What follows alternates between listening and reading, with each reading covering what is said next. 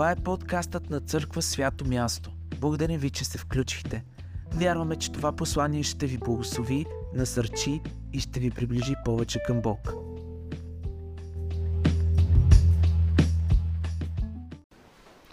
Не знам къде стои в живота ти църквата.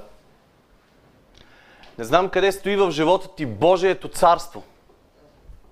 Но тази сутрин искам да ти споделя сърцето на нашия Творец.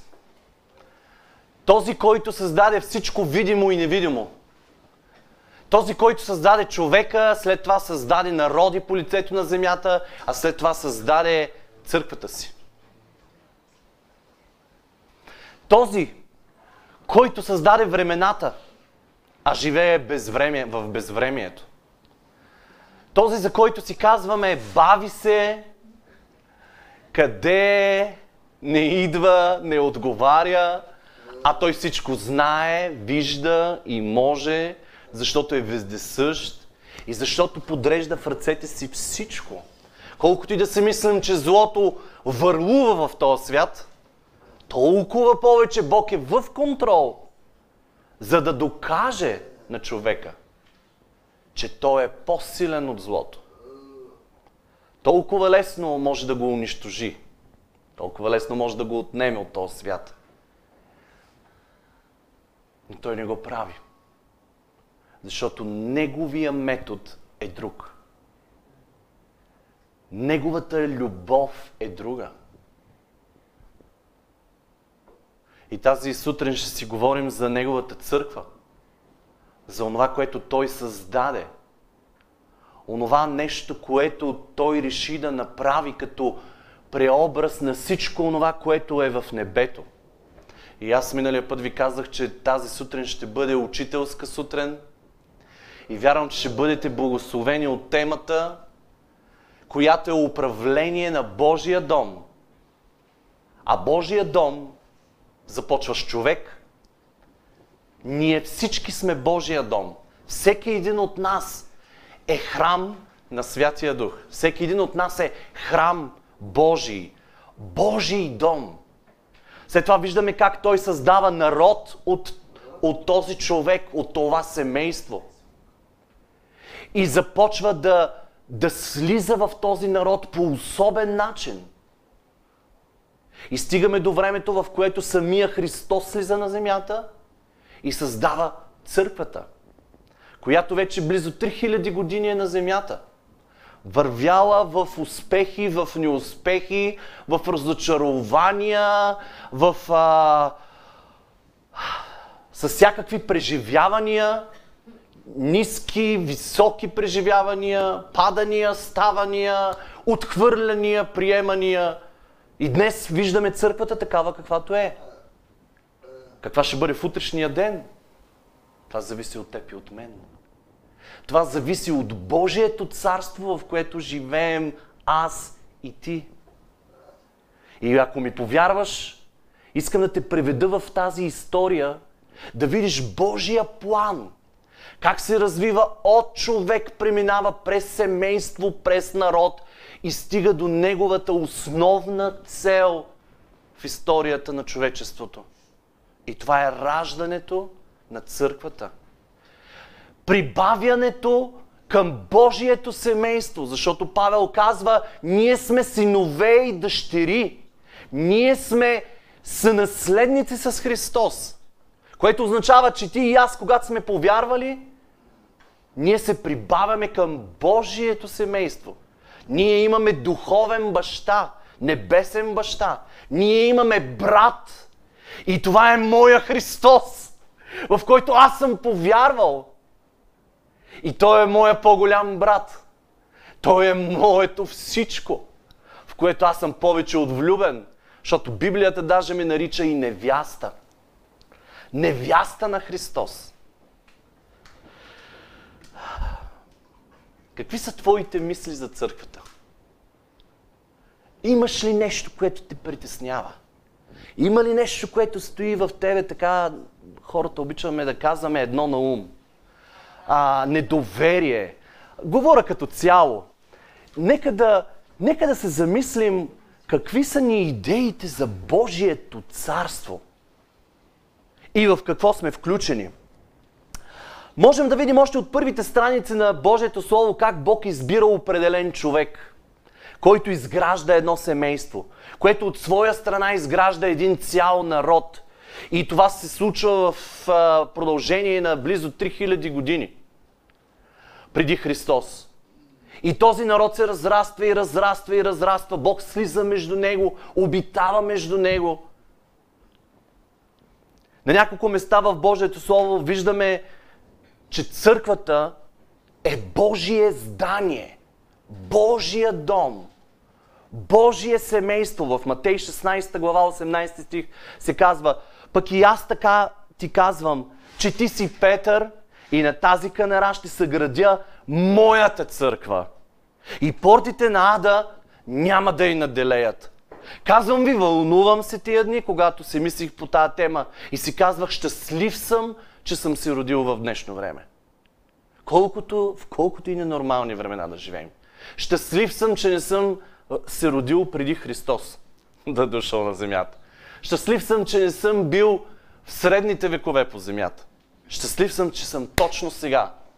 И аз искам и ти да се развълнуваш за Божието царство точно в момента. Защото вижте дълбоките думи, може ли пак да, изка... да, да, да покажем стиха, ще, на тази канара, на това откровение, преди Христос да казва на Петър тия думи, той го пита, любиш ли ме, любиш ли ме, пази овцете ми, любиш ли ме, пази овцете ми и, и му казва, не, а, кой казва, че съм аз?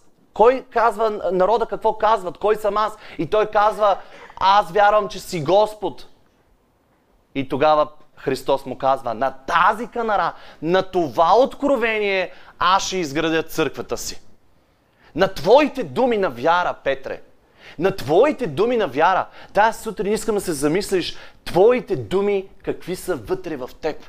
Защото оттам Христос ще гради живота ти.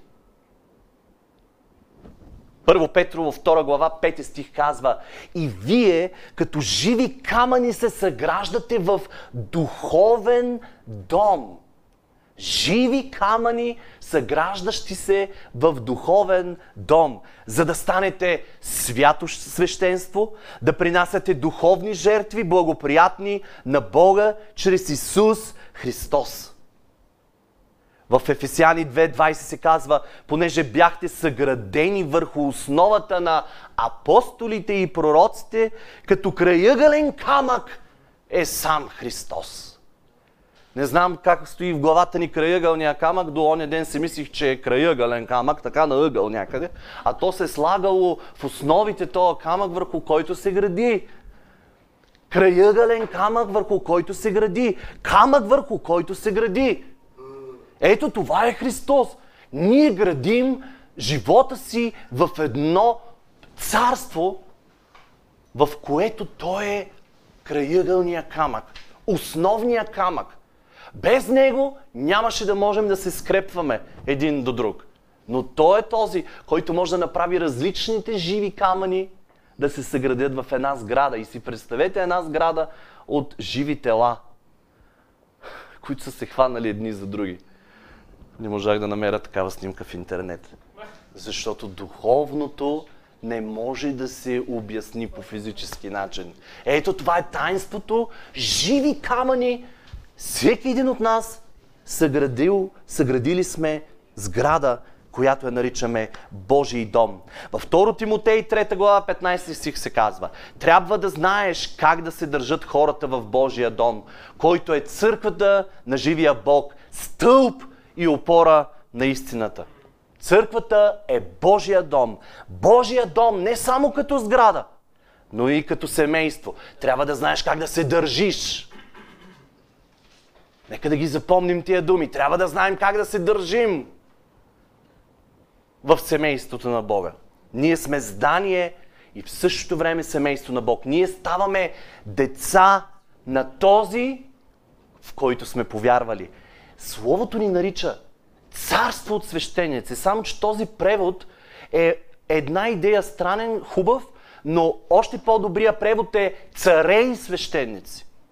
Царе и свещеници, защото това е употребяван израз в Стария Завет. Царе и свещеници. Той ни направи царе и свещеници. Царско свещенство. Свещенство от царе. Царе и свещеници. В Откровение се казва, Христос казва, в книгата Откровение Христос казва, както аз седнах отдясно на моя Отец, така ще дам на онзи, който победи до край, да седне на моя престол. Имаш ли съзнанието вътре в себе си и усещането и мечтата един ден да седнеш на мястото на Христос в небето?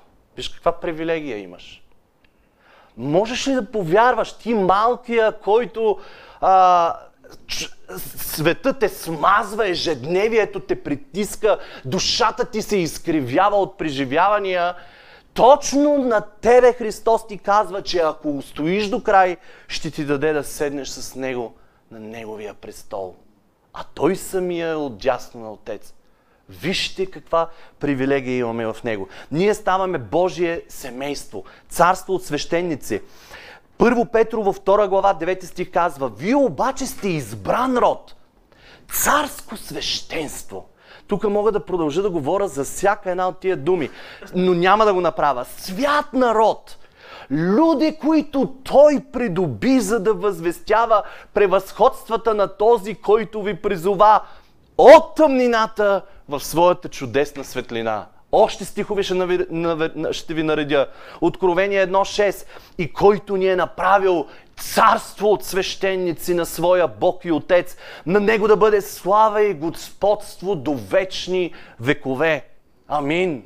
Така звучи Божието Слово, че всичко до сега се е случвало заради теб.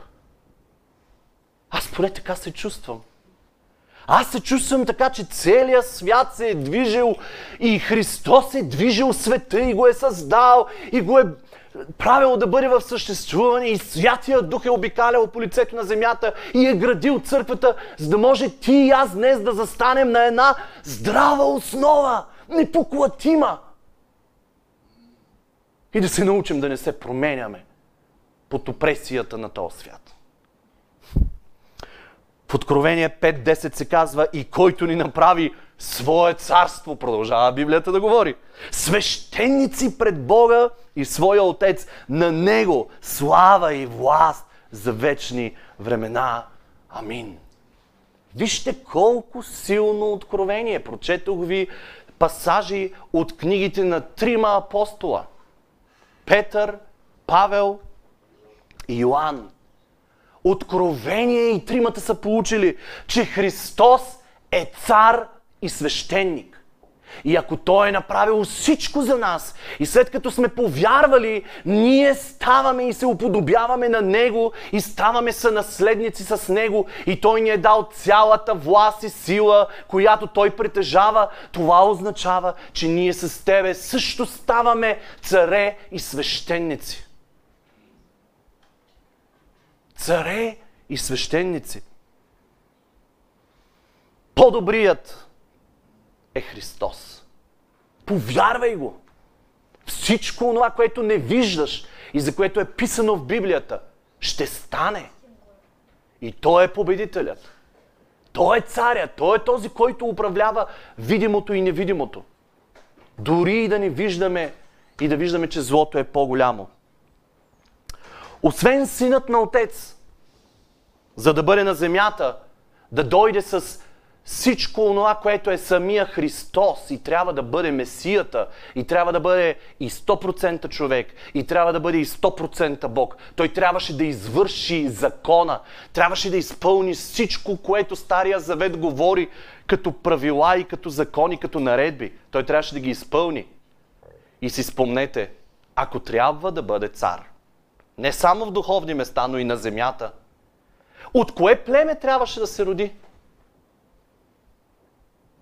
Въпросът с повишена трудност. Давидовото племе. Защото царете, царете трябва да се рода, раждат в Израел в Давидовото племе. От Давидовото потомство. И ето как Бог прави така, че той да се роди от Давидовото потомство. За да може да бъде признат и за цар в естественото. Но той е свещеник. Той е худатай. Ама как ще е худатай, като е от Давидовото племе? Свещениците са от Левиевото племе. Как може да бъде свещеник? В Евреи се казва, че Той е наш, е в Евреи 5 глава, 5 и 6 стих. Така и Христос каза, ти си мой син, аз днес те родих. Ти си свещеник до века според чина Мелхиседеков. Така че той има право да влезе като в чин Мелхиседеков. Хем цар, хем свещеник. И днес той и това, което направи през първи век, е, че възкръсна, възнесе се и принесе жертвената си кръв пред Отец, като умилостивление за целия свят. Така днес стои, не просто веднъж влязал в светая светих, в света, в святото място, в небето, като а, а, жертва нагнец, но днес стои като ходатай за живота ти. Кой е ходатай в, а, в, в храма? Свещеника. Свещеника. Христос е и цар, и свещеник. И ние сме такива според обещанието на Божието Слово. Са наследници. В Лука 12 глава 32 стих. Не бой се малко стадо, защото вашия Отец благоволи да ви даде царството. Да ви даде царството. Църквата е стадото на агнето пастир. Откровение 7.17, защото агнето, което е по средата на престола, ще ги пасе и ще ги заведе при извори на водите на живота и Бог ще избърше всяка сълза от очите им. Всяка сълза, можеш ли да повярваш, че Той може да обърше всяка сълза от очите ти? Така че да забравиш какво ти се е случило вчера. Аз те насърчавам да пробваш това сърце, което те обича с цялата си същност, което даде единородния си син, единствения си син, за да може да поеме цялата твоя мъка, цялото твое страдание. И днес да можеш да повярваш за изцелението си, за възстановяването си, за силите си, за бъдещето си,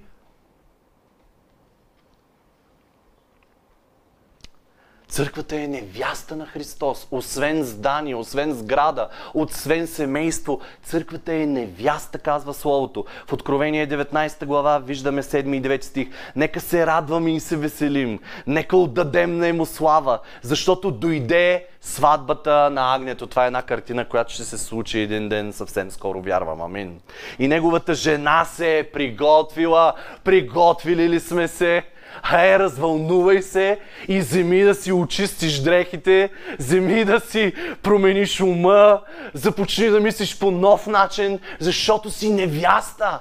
Аз не искам да се ява опетнен. Аз не искам да си изгубя целия живот в рани, в а, неприятни преживявания. Не! Аз искам да съм в оная стая с моя Господ, дето да си чатя с любимия си и да казвам, чакам те, чакам те, тук съм, тук съм. И да се приготвям, и да се парфюмирам, и да мисля за Него, за този момент, в който Той ще дойде за мен.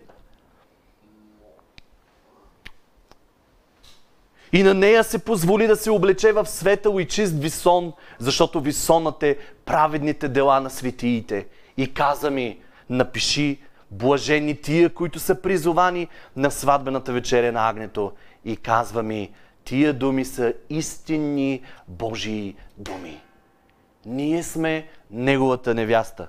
Църквата е Христовото тяло, Римляни 12 глава, 4 и 5 стих. Сега малко ще приключим с толкова с стиховете, не се притеснявайте. Просто ви заливам с един хубав душ от небето. Защото както в едно тяло имаме много части, но всички части не вършат една и съща работа, така и ние мнозина сме едно тяло в Христос и всеки от нас сме части едни на други. Ние сме Христовото тяло.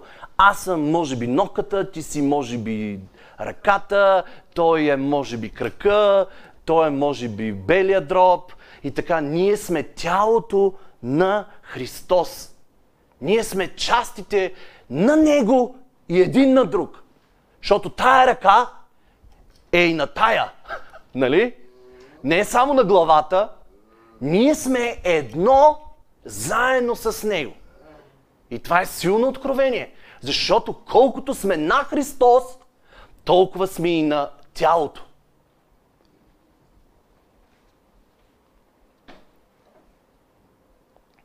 Първо Коринтияни 10.17. Защото ние многото сме един хляб, едно тяло, понеже всички в този един хляб участваме. Ефесяни 1.23 И всичко поради покори под нозете му и постави го да бъде глава над всичко в църквата, която е неговото тяло. Изпълнено с пълнотата на този, който изпълнява всичко във всички. Не знам за тебе, но аз съм освежен от това Слово. И обичам да ме залива Божието Слово. С Неговите истини. Ефесяни 4.4 Има едно тяло и един дух, както и бяхме призовани към една надежда на званието си. Сега искам набързо да ви върна в първия ден от сътворението. Ева и Адам. Ева е взета от Адам. Е, Ева Адам ли е? И да, и не, защото е взета от него. Не може да кажем, че Ева е сама. Ева е взета от Адам. Тоест, Ева хем е Ева, хем е Адам. Нали? Ние сме толкова свързани. Словото казва, човек ще остави баща си и майка си и ще се привърже към жена си и те ще станат, нека всички да го кажем, една плът. Познали сме Христос и ставаме едно. Е, сега, колко сме си ние и колко е Христос?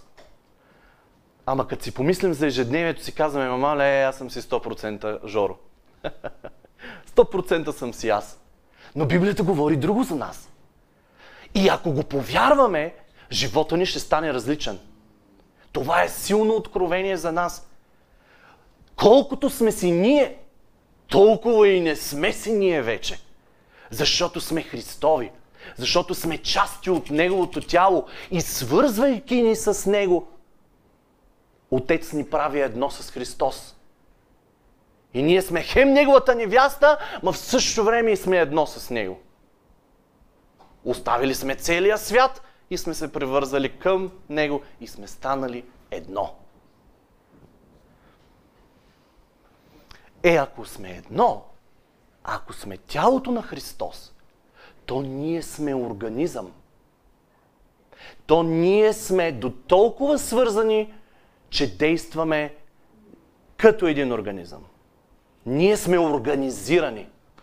Ние сме в структура организирани. Ние сме подредени преди създаването на света в ума на, ума на Бог в плана на Бог, в мечтите на Бог. Ние сме организъм. Ние сме създадени с определена структура в телата ни, които наподобяват тронната зала в небето. Ние наподобяваме Троицата, защото сме създадени дух, душа и тяло. Нашето тяло функционира така, както тронната зала функционира. Ако, ако видим всичките стихове в Библията, в които описват, описват тронната зала, ние ще видим а, определена структура. И колкото се приближаваме към трона, виждаме повече, по-голяма и по-голяма иерархия. Ангелите, които са до самия трон, не са това, което са ангелите по-далече от трона. Всички са едно, но онези, които са най-близо до, Христ, до Отец и Христос, те са различни. Те са силни. Те са архангели. Не са просто ангели. Архангели. Те са серафими. Те са херовими. Те са началства и власти. И тялото ни е подредено в структура. И никога не трябва да го забравяме. Няма хаос в телата ни. Не трябва да има хаос в човека. Не трябва да има хаос в Божията църква. Не трябва да има хаос да се събереме и който каквото иска да прави. Няма такъв принцип в Библията. Няма такъв модел в Библията. Имаме структуриран живот, изключително подреден и в същото време под действието на Святия Дух. Църквата е организъм. Има нещо, което трябва да помним винаги. Не променя... Има нещо, което никога не трябва да се променя в църквата. Това е посланието на благовестието в църквата, така ли е? И това е следващото нещо. Трябва да има структуриран живот в църквата, в Божия дом, а не хаос. Но Библията, поглеждайки в Библията, ние не можем да видим определен модел, който да следваме като църква. Но има основни структури, които няма как да не функционират. И затова нямаме нито една а, църква, която да се прилича с друга. Защото имаме основна структура, но там има дарове, колкото си искаш, там има призвания, колкото си искаш, там има характери, колкото си искаш и така всяка църква става уникална по себе си. Но има структура, за която сега ще я видим. И тази структура от тронната зала в небето можем да я проследим до последната страница на Откровение. Има структура, която е непроменяема и оттам вече а, могат да се променят методите, да се добавя към тая структура, но, но църквата е структурирана като организъм и тя винаги трябва да функционира по този начин. Кой е начинателят на безредието в небето и на земята? Сатана. Кой се съпротиви срещу структурата в небето и поиска да бъде като Сатана? Първото семейство изпитаха а, това да, да преживеят безредието, след като греха настъпи в живота им проклятието и смъртта. Древните патриарси също преживяваха и научиха уроците от това, но нямам цялото време на света, за да минем през всеки един патриарх, да видим неговите слаби моменти, но по болезнен начин преживяваха, когато излизаха от онова, което Бог имаше за тях. Бог създаде човека зависим от себе си. И това се пренася тогава, когато човека прави семейство, семейството става зависимо от Бог. Човека продължава да бъде зависим от Бог, мъжа продължава да бъде главата и главата на него да бъде Бог. Жената е към мъжа и заедно са подчинени на, на, на Бог. Има я тая структура, продължава да бъде и в тогава, когато семейството вече е народ продължава да има структура. Продължава организма, а, народ, да функционира по определен начин. Идва Христос и им показва, и сега ще минем през тия стъпки много практично да видите как им показва структура. След това Петър поема църквата, Павел допълва неща в църквата и църквата е изградена отново в структура. Първо Коринтияни 14 глава, 33 стих. Защото Бог не е Бог на безредие, казва Павел. Бог не е Бог на безредие, а на мир, както и получавам по всички църкви на светиите. Значи, имало е църкви без безредие, нали? имало е някакви борби вътре, някакви неща. Не. Криво ти е, не криво ти е, има шамарчета от време на време. Просто трябва да има ред. А, Бог е Бог на реда, казва Павел. С други думи да му преведем на наш език. Божието управление, което стои зад структура. И аз искам да ви покажа тая структура. А, много е важно а, и затова е тая тема днес, защото ви казах, че ние, които градим от съвсем скоро тая църква, а, трябва да се обърнем към първопримерите в Библията, за да видим как да градим този Божий дом с много любов и с цялото си сърце, което всеки има за този дом. За да градим правилно, а не холотично, Исус поставя църквата в ръцете на кой? Преди малко казахме. На Петър. От 12-те Христос си избра Петър. И не заради заслугите му. Този деца отрече от него. Не поради заслугите му, а поради откровението вътре в сърцето му. Днес църквата се нуждае от хора, които имат силно откровение за Христос. Това място, свято място, се нуждае от хора, които имат силно откровение за Христос. Не ни трябва перфектни хора, не ни трябва хора, които а, знаят какво приказва устата им, нали, от време на време всичките ще изговаряме по някоя друга глупост. А, всичките ще бъдем от време на време няк... нещо слабички. Затова сме си подарени да се държим силни. И ти като си слаб да дойда да те раздрусам и ти кажа, я се оправяй. Когато ме видиш мене прекалено уморен, да ми каже, Жоре, ти това ли ни проповядваш? И аз се стягай. Ние сме си подарени едни на други за сила. И, за, и със силно сърце и с силни откровения за нашия Бог. Така че Петър това имаше. Петър колко можа да изгради от църквата? Пу, малко. Обаче я изгради. Накрая говори като баща на дечица.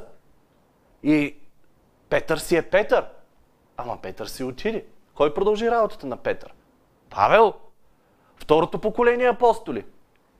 Той с откровение, той, който беше детенце най-вероятно по времето на Христос или млад човек, нямам се на идея, след това гонеше християните поради вярата си, защото беше фарисей, накрая той беше гонен заради вярата си.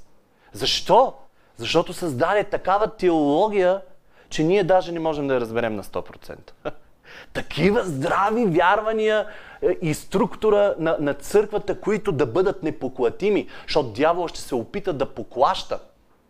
Дори ще се използва и християни, за да поклати църквата. Защото всичките проблеми в църквите, за които Павел говори, идваха вътре от християни. Между тях, Павел ги беше събрал в Деяния на апостолите, четем в Иерусалим, ги беше събрал, презвителите им беше казал, между вас ще излязат гонители и лъжеучители. Трябва да внимаваме. Трябва да бъдем смирени. И най-вече трябва да имаме правилно сърце и огромна страст за нашия Бог. Има, поглеждайки в страниците, нямаме, на Библията нямаме директен пример, модел, който да следваме. И нарочно Христос не го направи така. Но постави основата – и оттам се градят живите камъни през първи век. А, от тогава се градят живите камъни през 17 век. А на тази същата основа се градат живи камъни през 21 век. Нали? Днес искам да разгледаме работещи модели и неработещи модели. И да, да, но да ми стигне времето. Първия, един от а, първите е Виждаме църкви в днешно време, много накратко ще кажа няколко изречения. Тоталитарно управление в църквата. Това ни е достатъчно известно на много хора, защото го имаме и, и в светското управление, а имаме го и такива в църквите. Какво да кажем за тоталитарния модел на управление? При него всичко зависи от един човек. Той взема решения сам, моделира общността по свой образ и подобие. Църквата прилича на него. Такъв тип църковни общества са много популярни. В повечето случаи са ръководени от самите основатели на тази църква.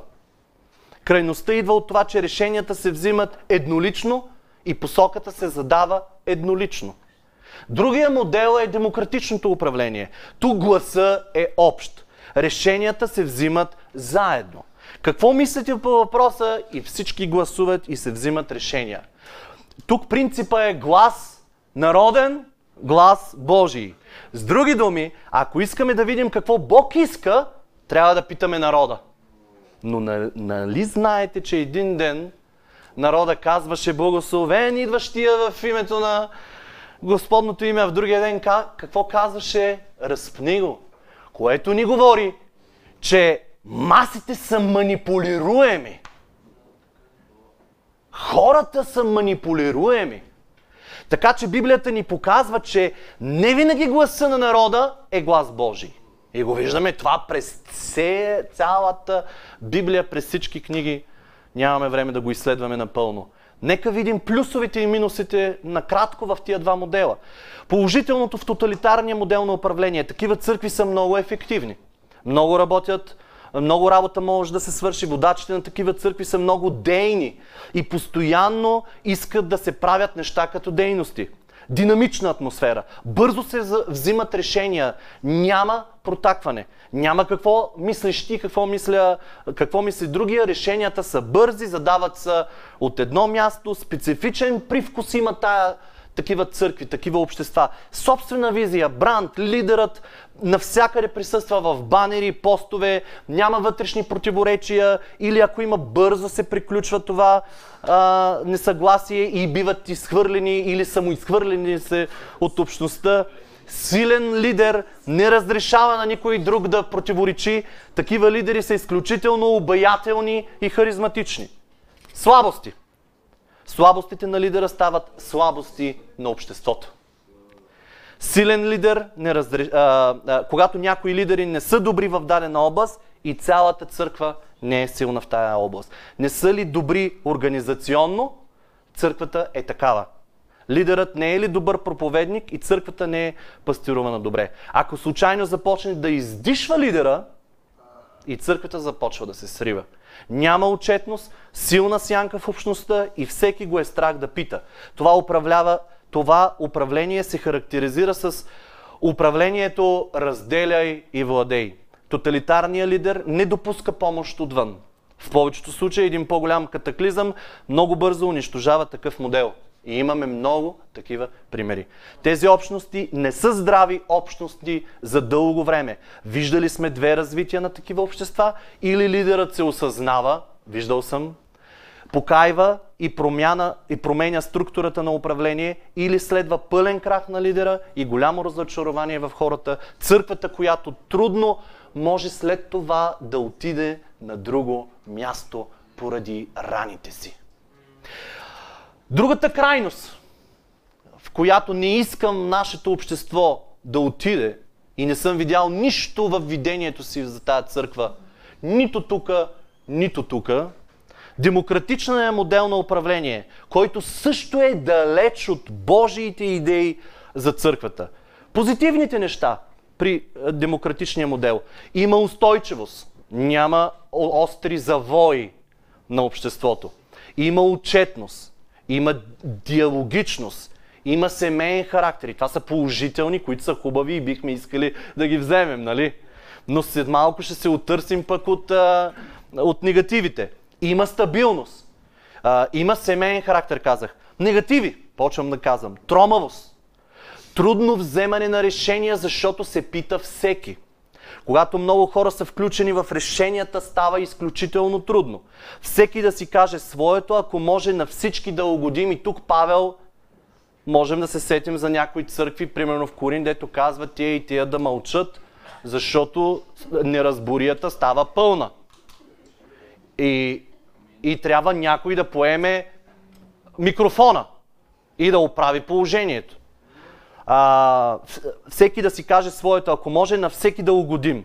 Нещата се отлагат във времето, затлачват се, появяват се вътрешни противоречия, а, сбирки, такива групички. Не се взимат решения лесно, хората не се разделят, но се групират. Има напрежение, едни си мълчат, а други не. Всички избираме църкви, които съответстват на нашата същност. Ние или сме склонни да следваме силен лидер – или сме склонни да участваме в управлението по такъв начин, че всички мислим за демокрация. И нека от тук да започна да ви разгръщам образа на това, може ли следващия слайд, на това, което искам да направим и за което ще го видим в цялата Библия.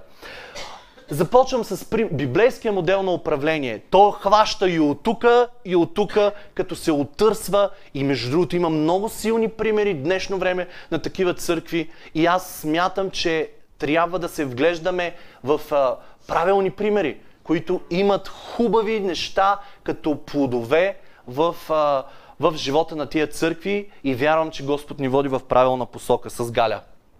Благодаря, мило. Израел, разгръщам ви а, сърцето сега на Моисей.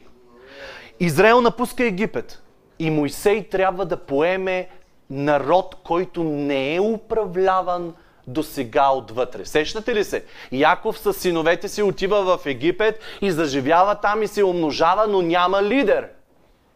Няма кой да стои над тях.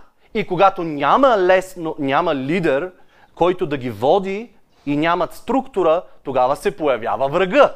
И те стават роби на един не толкова силен народ, ако гледате историята на, на Египет, защото, да, да не влизам в подробности, а, но никой не е управлявал този народ. И сега си спомнете, кой е пример на Моисей? Едноличното властване на фараона в Египет, който е като божество. Това е виждал Моисей. И това започва той да прави. Започва сам да ги управлява и, и се вдава във всеки проблем и във всяко нещо, а, на всеки случай и така нататък. И изведнъж в изход 18 глава се появява неговия тъст. Естествено, че тъста мисли за зеци. А, защото жена му ще, е, дъщеря му ще си изпати най-много. Нали? Не само Божия народ трябва да бъде управляван добре, ами и дъщеря ми аз също ще съветвам зетове да един ден. Нали? А, така, така че Йотор отива при Моисей и му казва, а, започва да го съветва, че това, което прави, не е добре, за да не чета целият пасаж. Не е добре това, което прави. Така че той трябва да намери мъже, на които да предаде, хора, на които да предаде управлението. Така че един ден той да има повече време за Бог и за самото управление отгоре. И Моисей какво прави? Послушва го, можем да, можем да покажем следващата картина. Добре. Добре, прескачаме го това. Моисей, следващото. Намира се 70 старейшини по думата на Йотор, и те започват да управляват народа, като остава най-сложните ситуации на себе си. И по този начин ние виждаме как Моисей започва да има повече време с Бог, започва да има откровения за за, всичко това, което има да се случи, защото Моисей е и пророк, ако, ако се сещате. Той започва да вижда Бог, да му говори, да му разкрива скинията, как да построи народа, как да бъде а, структуриран, а, закони и така нататък. А, просто той започва да има повече време с Бог, за да може Бог да му говори.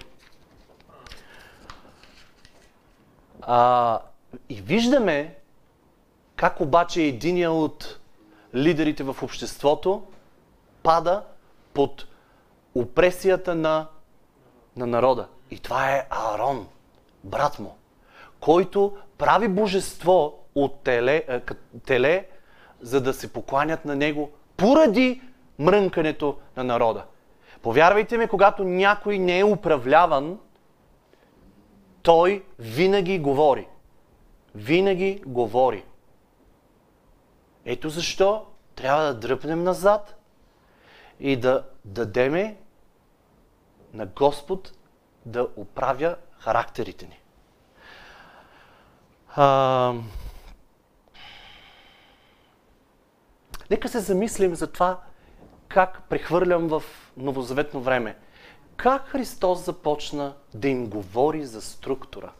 Как започна да ги обучава да мислят за онова, което един ден ще сътворят под Негово водителство и ще продължат да го развиват, докато са живи, така че да го предадат на верни ученици, които са способни и на други да научат. И така са се появили нашите учители, които са ни казали за Бог и ние сме повярвали и ние да можем да, да предадем штафетата на верни и способни след нас. И така Божието царство 3000 години да расте. Христос започна да им говори. Христос ни изпрати всичките около Него да говорят а, благовестието за него, а колко прати? 12. 12-те и ги прати не по един, а ги прати по двама. Ето ви е първата структура, която, която е хубаво да следваме. Двама. Двама по двама ги изпрати. След това, а, замислете се какви образи Христос си избра за ученици. Значи, ако им направиме, как се казва, а, портфолио, ще е жестоко. Матей, който е бирник и който е работил за римляните. А Симон Зилот, който е върл противник на римляните, в една компания да се хранят заедно, да спят заедно, да благовестват заедно. А, нали се сещате? А, а, мислите ли, че Симон Зилот няма да се изкуши а, да похаби ученичеството си? Мислите ли, че Матей винаги е бил перфектен, идеален и от раз така с штракане на пръст е променил мисленето си покрай Христос? А, синовете на гърма, които искаха при първата ситуация да изсипат и да извикат огън от небето а, върху някакви села там. Вижте, вижте невероятната картина на страхотните ученици на Христос, които обаче Христос си ги избра. Заради сърцата им, заради онова, което можеше да види и никой друг не виждаше в тях. Той ги виждаше перфектни тимове – а те не можеха да се понасят, най-вероятно. След това виждаме още една картина. Христос а, изпраща 70. Сещате ли се? Първо изпрати 12, след това изпрати 70. Увеличава бройката. След това нахранва 5000, а, голямо множество, само 5000 мъже, нали? Жените и децата не ги броим. Накара ги да седнат по 100 и по 50 в редици. И тогава им каза, раздайте. Няма хаотичност. Нито в, в, сърцето на Отец и, и при сътворението на света няма хаотичност в човешкия организъм, начина по който е създаден. Няма хаотичност и иска структурност в семейството, има структу, иска структурност в Божия народ, иска структура и в църквата, иска подреденост, не иска хаос. Още не мога да си обясна, може би някои богослови могат да си го обяснат, защо така ги нареди. Но има структура, което на мен ми говори следното, без да съм го изследвал толкова много. Христос им показва по някакъв начин духовни принципи за структура. И в същото време им показва практични структури. За да могат един ден, когато създадат църквата, да могат да имат и духовни структури, и практични структури за създаването на един организъм, който ще устои до край. И накрая ще видим една църква, която ще бъде и невяста. Такава, каквато Христос си я представя. Не мисля, че сме на това дередже винаги, но и хората преди нас, които са били християни, те ще бъдат част от невястата. Ние можем да не видим дори с очите си перфектната църква, докато сме живи, но ние също ще бъдем невястата. Колкото и да сме подготвени, да не сме подготвени. Разбирате ли? Колкото и да сме идеални или не, важното е сърцата ни винаги да бъдат прилепени към този Господ. Изход, в, в изход 19 глава 5 и 6 стих. И така, сега, ако наистина слушате гласа ми и пазите заповедите ми, то повече от всички племена ще ви бъде мое, мое собствено, вие ще бъдете мое собствено притежание, защото мой е целият свят, а вие ще ми бъдете царство от свещеници и свят народ. Ето го Божия народ Израел. И обещанието към този народ. Вие ще ми бъдете царе и свещеници. Отделен народ. Какво става в Новия Завет? Имаме ли ги тези думи и към църквата? Имаме ги. Веднага ви ги чета. Първо Петрово, 2 глава, 9 стих. Вие обаче сте избран народ. Царско свещенство Свят народ, дайте да ги сравняваме тук. Да видим какво е казано в Изход и какво е казано в Петър. При Петър от Петровата уста, който е основател на църквата на Христос. Ми, аз няма да намеря разлика. Царско свещенство, свят народ, люди, които Бог придоби, за да възвестява превъзходствата на този, който ви призова от тъмнината в своята чудесна светлина. И виждаме, и сега ще ви прочета един стих, който, ако не сте го чели, може да дойдат в вас много въпроси. Но слушайте с ушите си. Защото всичко онова, което се е случвало в Стария Завет, Павел го нарича сянка на тялото на Христос. А ние ли бяхме тялото на Христос? Значи църквата – Колосяни 2.16-17. И тъй никой да ви не осъжда за това, което ядете или което пиете. Тук говори на езичници, нали? Не на еврейския народ. Или за неш... нещо относно някой празник. Това е новоповярвала църква. От него създадена. Или новомесечие, или събота, които са сянка на онова, което ще дойде. Тялото е Христово. Значи представете си, стоите на един път и една къща е пред вас и оттам е осветено и идва сянка. Вие не виждате тялото, но вие виждате сянката. И вие знаете, че това чувате шум и виждате сянката. А сянката е на тялото, нали? Не тялото на сянката, а сянката е на тялото. Което означава, че всичко, което е било преди Христос, е сянка на Неговото тяло, на Неговата същност, на това, което Той иска да създаде на земята. И ето, когато видите тялото, вие можете ли да игнорирате сянката на това тяло в момента? То продължава да бъде около Христос. То продължава да бъде според светлината, където е осветено. Винаги човешкото тяло има сянка – винаги това, което е било в Стария Завет и не позволявайте на хора да ви говорят срещу Стария Завет, защото той е пътеводител към спасение, казва Словото. Павел е категоричен и ще го разгледаме съвсем скоро. Във второ Тимотей го казва. Пътеводител за спасение. Никой да не ви обърква главите, че Стария Завет за нищо не става, че Израел вече, нали, разбираш ли, е, е, Бог не се е справил с Израел, затова, затова и а, е, се появява църквата като Б вариант. Няма такова нещо. Христос от начало е планувал всичко и има да стане и става. И всичко е било сянка, но е сянка от същността. Не е отхвърлено, нито е захвърляне а е част от тялото. И евреите и Израел винаги ще бъде част от тялото на Христос, защото ние сме прибавени. И днес има вярващи евреи по лицето на цялата земя. И, и Божия народ с, с ние, които сме прибавени, ставаме духовен Божий Израел. Ние ставаме тялото Христово.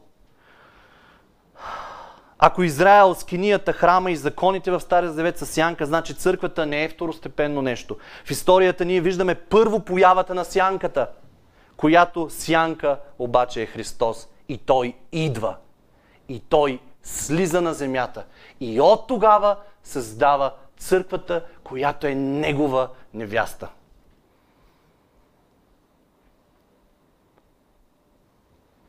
Виждаме първи грях в, в Едемската градина.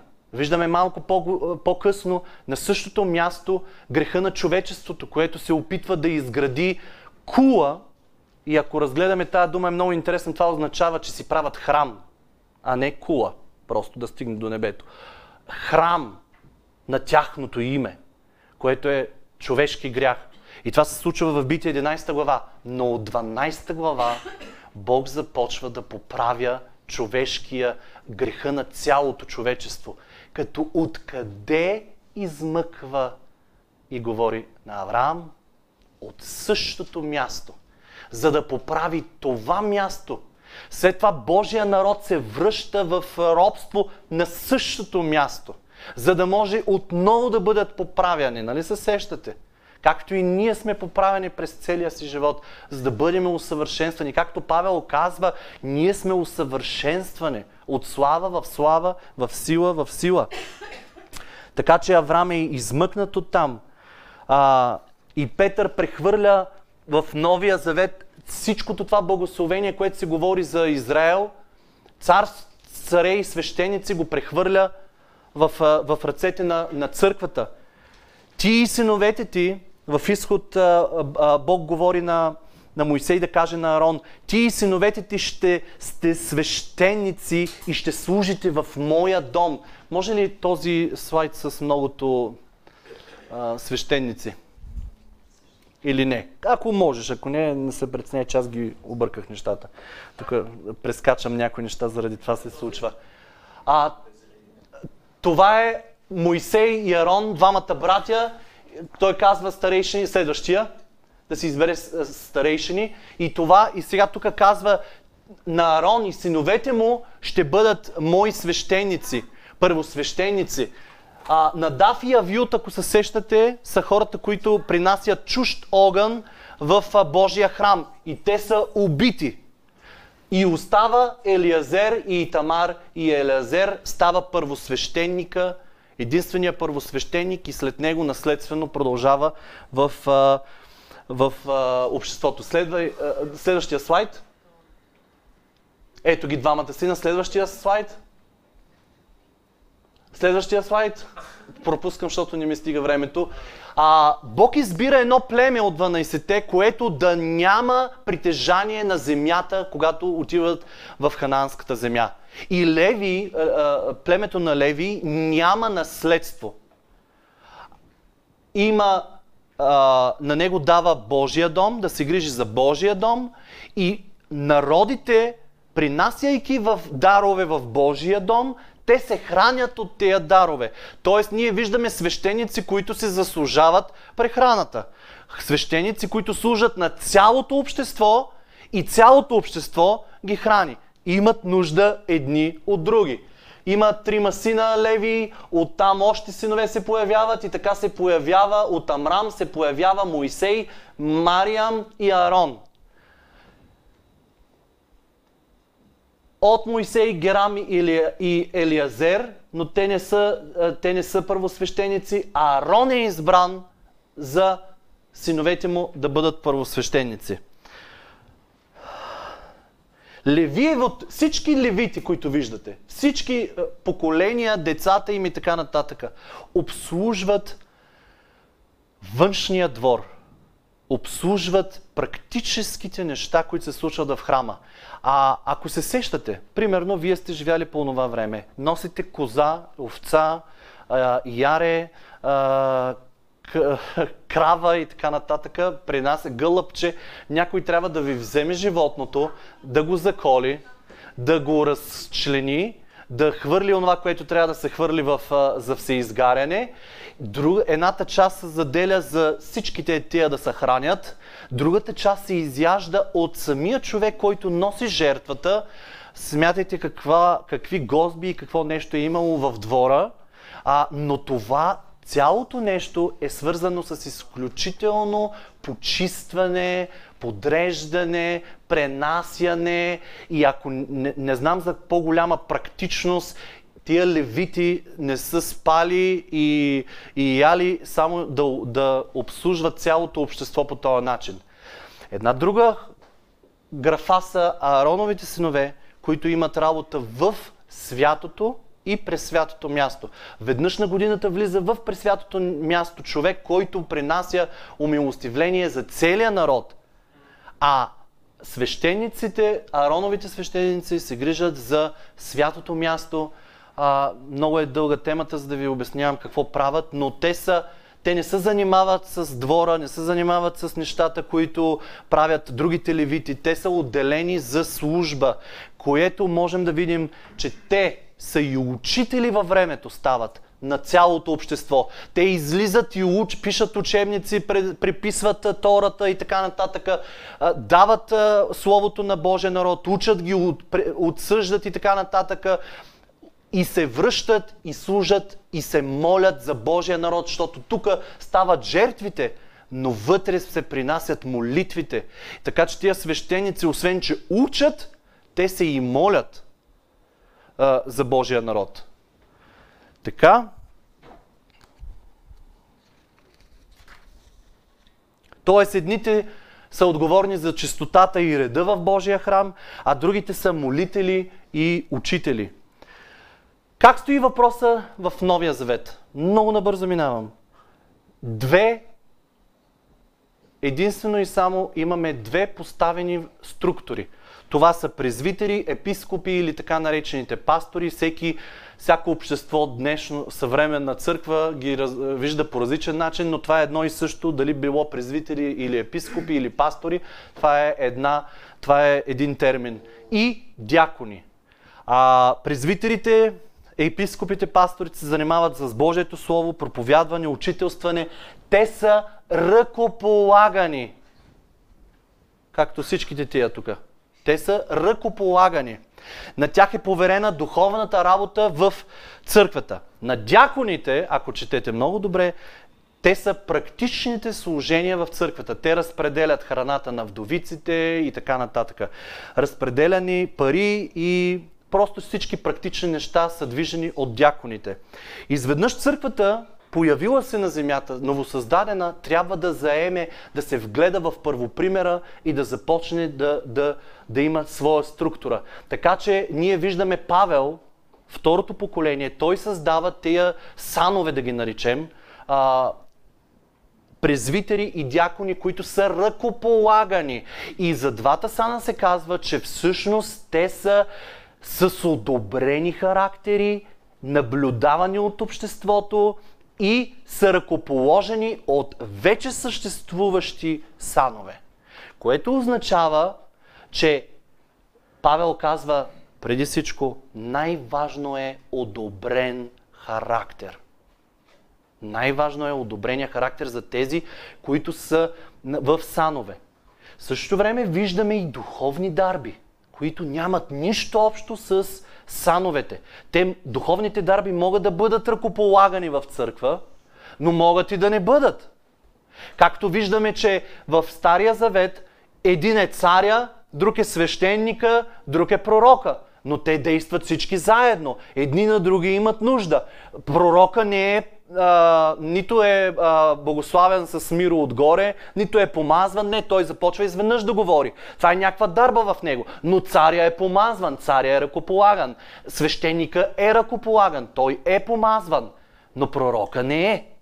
Духовните дарби не е задължително да бъдат ръкополагани. Но всички действат заедно за Божието царство. Няма по-хубаво нещо от това а, хората в санове, презвитери, дякони да имат духовни дарби. Няма, това е най-хубавото нещо, което може да се случи. Но не е задължително, казва Павел. И Павел казва, който иска, преритва, не знам точно това беше думата, иска му се да бъде презвитер и дякон. А, думата е, който поиска някой, а, който, ако поиска някое епископство, добро нещо желая. Тоест ти можеш да го поискаш. Но трябва да имаш одобрен, изграден характер и да си разпознат от всички, за да може да бъдеш издигнат в сан. Сега, виждал съм много дарове, които нямат изградени характери. Виждал съм хора с дарове, които нямат никакви изградени характери. Е, такива хора, когато бъдат поставени в лидерство, е нещо страшно. Моя бившия пастор казваше една приказка, ако трябва да избирам дарба без характер или характер без дарба, бих избрал характера. И това е чисто библейско. Хора поставени в църква, издигани на позиция, ръкополагани, Павел казва, трябва да имат одобрен характер. И още, една, още един куп. Жената да бъде така смирена, нали, и така. Ето, обаче епископът трябва да бъде непорочен мъж на една жена, самообладан, разбран, порядъчен, гостоприемен, способен да получава, непристрастен към виното, не побойник, а кротък, неприперлив, несребролюбец, който управлява добре своя си дом и държи децата си в послушание с пълна сериозност, защото ако човек не знае да управлява своя дом, как ще се грижи за Божията църква? Да не е нова вярата, за да не се възгордее и падне под същото осъждение като дявола. Подобно са нещата и за дякона, няма да ги чета. Но те са одобрени характери, хора, които са разпознати в обществото. Също така има много дарове още, които са а, духовни дарби. Пише Павел, дарби на служение, а, увещание, получаване, раздаване, служене, управляване, а, показване на милост, помагания, слово на мъдрост, слово на знание, вяра, изцеление, вършене на чудеса, пророчество, разпознаване на духовете, езици, тълкуване на езици.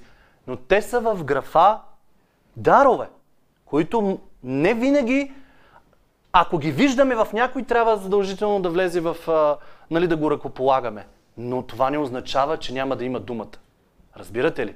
Това означава, че всички заедно действат. Царя, свещеника, пророка. Царя, свещеника, пророка. Всичките тия, всичките тия дарби.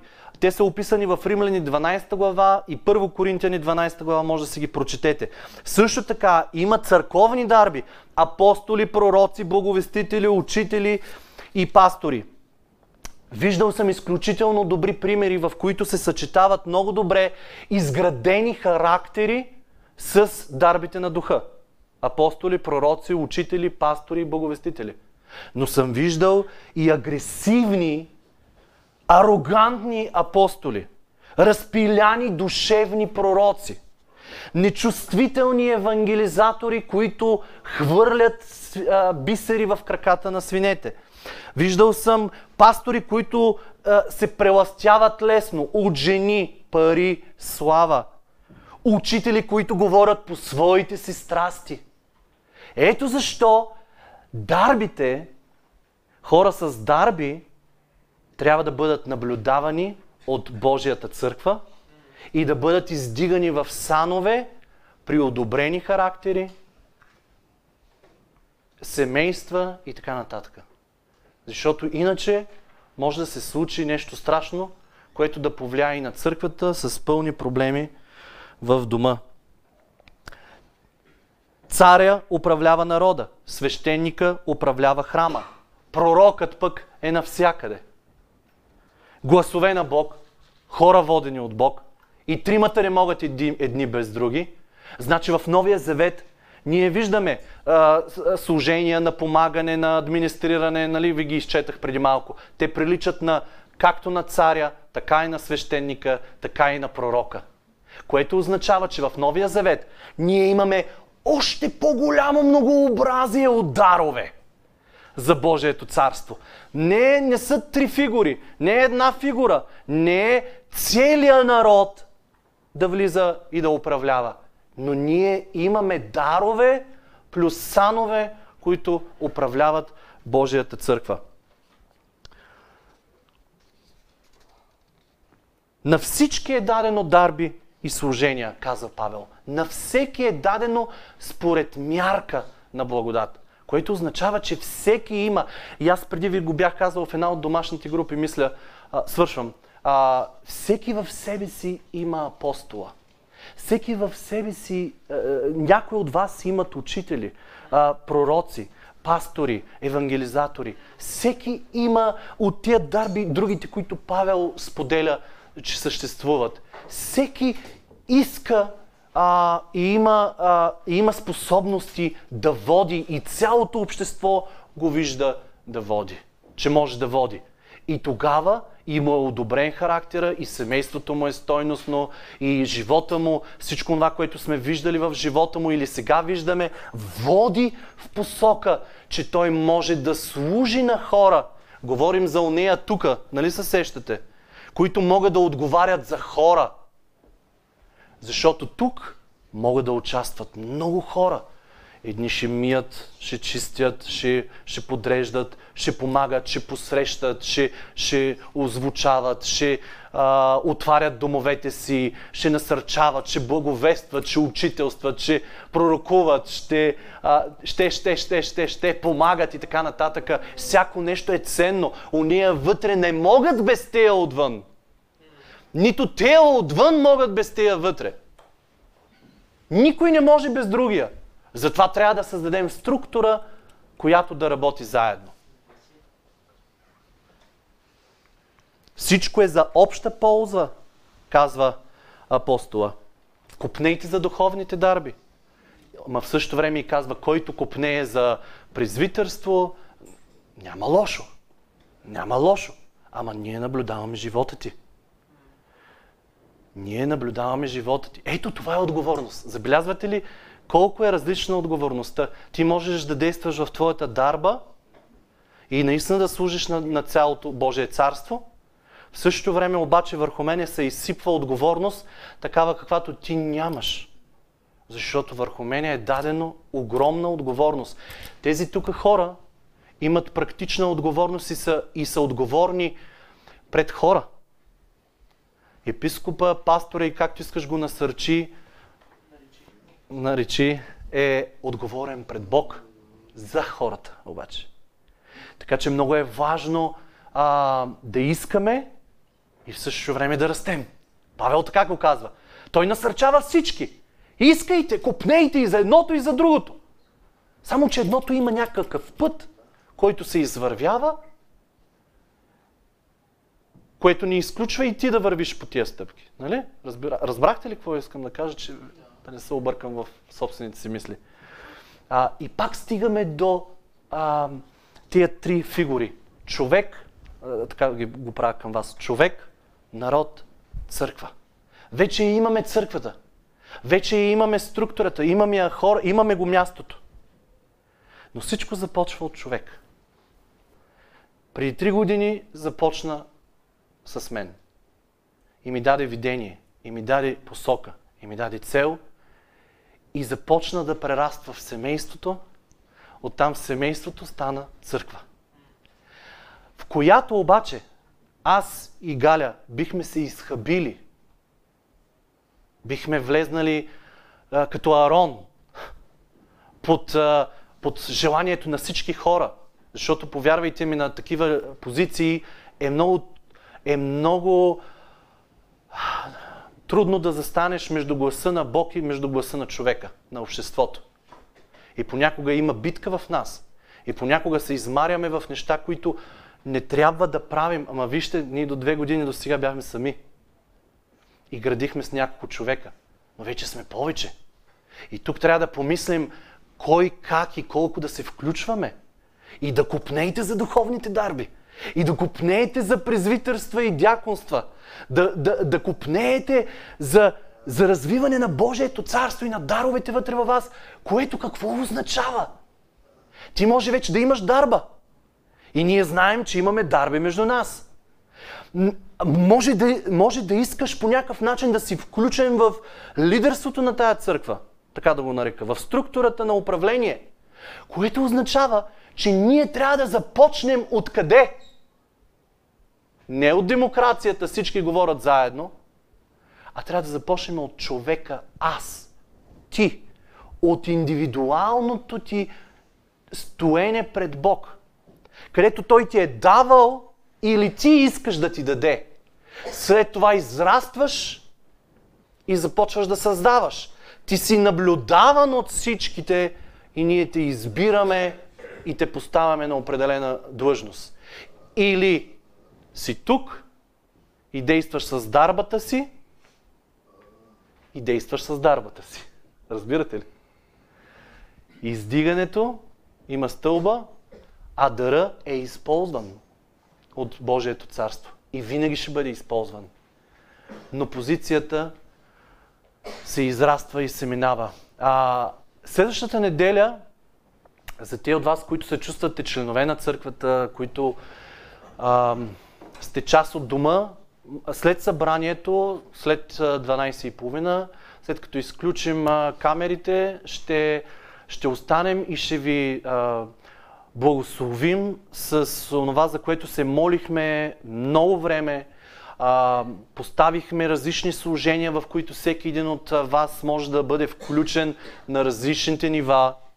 Така че едни да започнат да копнеят за да бъдат ръкополагани и издигани във времето, а други, които ще купнеят за духовните дарби, за да бъде използвано в обществото ни и да бъдем благословени от всякъде, както с царя, така с свещеника, така и с пророка. Заедно. заедно. И вярвам, че Господ ще ни даде мъдрост, защото имаме вече разпознати хора и имаме дарби. И аз си мисля, че не сме започнали от нулата, а сме благословени с едно общество, което има достатъчно, за да може да се развива и да дава плод.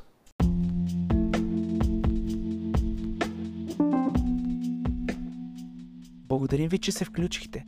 Повече за църква свято място може да разберете като посетите сайта ни holyplace.church или просто посетите някой от социалните ни канали. До нови срещи! you